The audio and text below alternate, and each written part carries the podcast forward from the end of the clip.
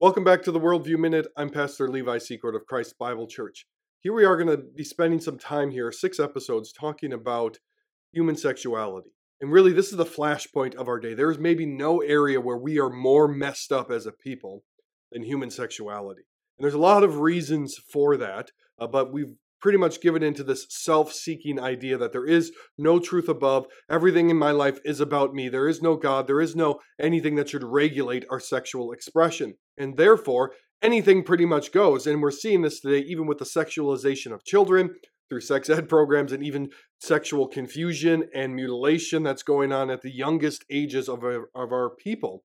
And we have to find a way as a church to speak about this because human sexuality is important. And human sexuality is, well, at the beginning, created by God and is good. And there is more potential for, for blessing and goodness and pleasure and all of these things in this area of life. And also, there is great potential for harm and devastation. And all we have to do is look out at our world today, how we have cast off God's ethics and see just the destruction that this, this has brought, whether it's uh, single parent homes and the impact that has on children, or again, uh, genital mutilation that we're seeing today, or the growing inability for people to get married and stay married, and the hookup culture, and the psychological damage that does on people. It's all around us. The evidence is all around us, and yet we don't seem like we want to listen. And so today, in this episode, we're going to unpack a seven Seven ways that we distort sex today. Seven ways in which we are thoroughly messed up. And we could probably add seven, 17 even more to this list. But here we'll, we'll focus today on seven of these before we're going to start to lay out more of a Christian understanding, understanding of human sexuality. And so uh, our first one is this sexual expression is viewed as central to a person's identity.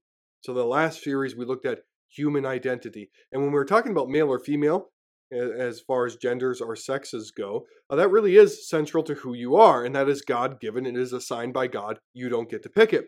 But that's not what I'm talking about here today. We have now turned people's attractions and even their perversions into central to who they are, whether you're gay, straight, uh, bisexual, transsexual. These are now categories by which people find their meaning, their identity, and their purpose in life. It becomes core to who they are. And your best self is then found in giving full expression to that, and that full expression being accepted and praised by everyone else. And while, for the time being, we still have some constraints on this, we are starting to see those being rolled back. I mean, it is no accident that our children are being sexualized and that our children programming, our children's education are starting to promote these things in books and libraries that are really problematic and they show you the direction we're going on. So, for the time being, we have restrictions on this still as a society, whether it be uh, we frown upon things like pedophilia, rape, bestiality. But if there is no law of God, then those things are not inherently evil. I want to be clear here. I believe there is a law of God, so these things are inherently evil. But if you reject that, then on what basis is such a thing wrong? You see, prior to the rise of Christianity in Rome, all sexual power or, actions were allowed for the powerful as long as you weren't violating the rights of another powerful man. Right? The Roman men could do whatever they want with whoever they wanted, whenever they wanted. Roman women had a different set of rules. They had to protect the family line, uh, as it were. But the sexual ethic of Rome was absolutely wretched. Let me read you some things. Wealthy families, for example, had to guard their own children in public with armed guards for fear of them being taken uh, advantage of. There was nothing holding back that um, behavior. Uh, if you want a good resource on this, this book here, Pagans and Christians in the City, Culture Wars from the Tiber to the Potomac of Steven uh, D. Smith. He lays out uh, the sexual perversions that were marked uh, in the Roman Empire, brothels on every street, uh, sex with infants. All of these things were common practice, especially for the men. The women in Rome, who were Roman citizens and in upper echelon, they were expected to, to act a different way. But Roman men could do whatever they wanted and often did do whatever they wanted until then. Well, what changed? Christianity came in and said, no, there is an ethic that you have to abide by, including the men, not just the women. You have to treat your women with respect. You have to be faithful to them, just as they have to be faithful to you. It's just another one of those ways in which Christianity uh, was oppressive to women by treating them equal, as it were. There is nothing today that is really holding us back from that same moral confusion, except that we have a Christian tradition. And we've liked a lot of that uh, Christian tradition. But if a person's sexual preferences and inclinations are central to who they are, then why can't that be the same for pedophiles? We think about how absurd this is. If your desires are central to your personal identity, why don't we do that for pizza? Why don't we do that for what type of woman we like? Well, I'm a blonde attracted person. I'm a redhead attracted person. I'm a tall uh, woman attracted person. Like it's it's silly, and yet we have bought into this lie that your sexual preferences and really perversions are central to who you are, and you should have the full free reign to express those things.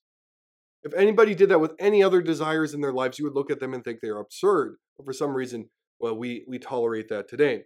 Sec- second, sexual pleasure is viewed as the greatest good and the greatest pleasure that you can get. So, therefore, your life should be about getting as much of it as you can.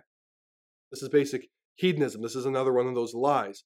Meaning is bound up in your feelings, and sex feels good. Therefore, your life should be about getting as much of it as you can. Anybody who places restrictions upon that is therefore oppressive to you and doesn't want what is good for you. Uh, to not have sex is not to, to be living your life to the fullest, and therefore, sex has now become something that's primarily about you. The biblical sexual ethic is much more giving uh, than it is necessarily receiving. But this is what we think of sex today. It feels good, and I should have things that feel good, and I should get as much of that as I can. And therefore, sex is all about me, me, me, me, me. And what that does is it leaves a trail of hurts in your background because you you treat people like a product to be consumed. Third, we actually then also degrade sex by saying it's just a biological necessity. Through Darwinistic evolution, uh, sex is a part of how we survive and pro- or recreate, and then our species goes on to evolve. And as we've evolved, we're just highly sexualized animals, and there is no greater meaning to sex except for right, it's just a biological necessity. It's like breathing. It's therefore there's no greater emotional unity. There is no greater unity between two people by this act, but rather it's just something biologically that you that you need and you have a need to do. And of course, if this is true, then sex really has no meaning and and you are less human in a way if you don't get sex as often or if you live a celibate lifestyle. Jesus didn't have the the full human experience as it as it were. But we, we actually end up downgrading sex by turning it into just a biological exchange of, of fluids and that it isn't important uh, beyond that. Fourth, then we also treat sex, building off of this, is that it can be separated from your emotions and from individuals. Right? It's just a biological thing uh, that happens, and people aren't going to get hurt. It's just sex. It's not a big deal. It's not, it's not really that big anymore. It's meaningless. And so we have this this dichotomy that goes on here that sex is completely meaningful as it's central to your identity, and it's also really not that big a deal. So you're going to build your identity on something that has no greater meaning at all. It's just it's just two people. No one needs to get hurt as long as um two people can just hook up with no strings attached. You can have friends with benefits, etc. But again, the studies are coming out here, and it's it's showing there is no such thing as sex with no strings attached. Right? People are emotionally, physically, and objectively united to one another when they perform these acts, and it brings baggage with it. There is no way that it cannot. And fifth, uh, then we look at it and we say, well, there has to be some moral constraint, and this is what we're we're struggling with as a society today. Is we don't want this full free for all because people are getting hurt. There is something more to it. We know that intuitively, and so we say, well, the only moral category is consent. Consent is the category. If it was consensual, then it was good. And now, of course, as Christians, we affirm uh, the need for consent. But if that is the only standard, one has to has to ask the question why? Why is that the standard? What makes consent good? Well, if there is no good, if there is no universal right and wrong, why is consent all of a sudden good? If Darwin is right and it's survival of the fittest, the strongest survive, then why can't the strongest of, of us just do whatever we want to whoever we want whenever we want? This is, of course, what, what Rome did. And so if there are if there is a morality and consent is a part of that morality what other categories should be placed upon our sexual ethic sixth another common lie that we have is that then we marry and then part have sex, marry, uh, to complete ourselves and to become better versions of ourselves. And we want to speak very carefully here because there are benefits to marriage. It is good that man finds a wife and a wife finds a husband. It is not good that man should be alone. And so there is some completing complementary nature between a husband and a wife coming together. But what we do is we've now turned marriage into something that I do for myself. I got married to you so that you would compliment me. I get married to you because you make me feel a certain way. And we've we again we're treating individuals as less than human. We're treating them as products. And if they don't give me those feelings anymore, if I don't feel like they're bringing out the best version of me, I can cast them off and find someone else to do that. Why? Because marriage is ultimately about me. Where marriage is actually the bringing together of two people who are supposed to serve and love one another. Seventh and last, uh, the somewhat Christian or holy feeling response that's actually in air here is that, well, yeah, sex is permissible. It's something that we have to deal with in this age, but it's not really good. It's not really holy. And again, this feels holy because we look at the, the messed up nature of our world, and it is truly messed up. And we say, well, the holy response is to be nothing like that. So let's just not talk about it. Let's ignore it. And it's it's not really holy, it's kind of icky. And Christians should be disgusted by what we see in the world today. But the proper response isn't to ignore sex. The proper response isn't to downplay its importance. The proper response is to look at it rightly and biblically. Because we are right now, as a society, and even in many quarters of the church, really messed up in this area. And we need to start letting Scripture shape how we think and how we live out our human sexuality. Again, human sexuality was God's idea, and it was created and it is very good. And it has the potential for the greatest blessings in life, and also it has the potential for the greatest harms in life.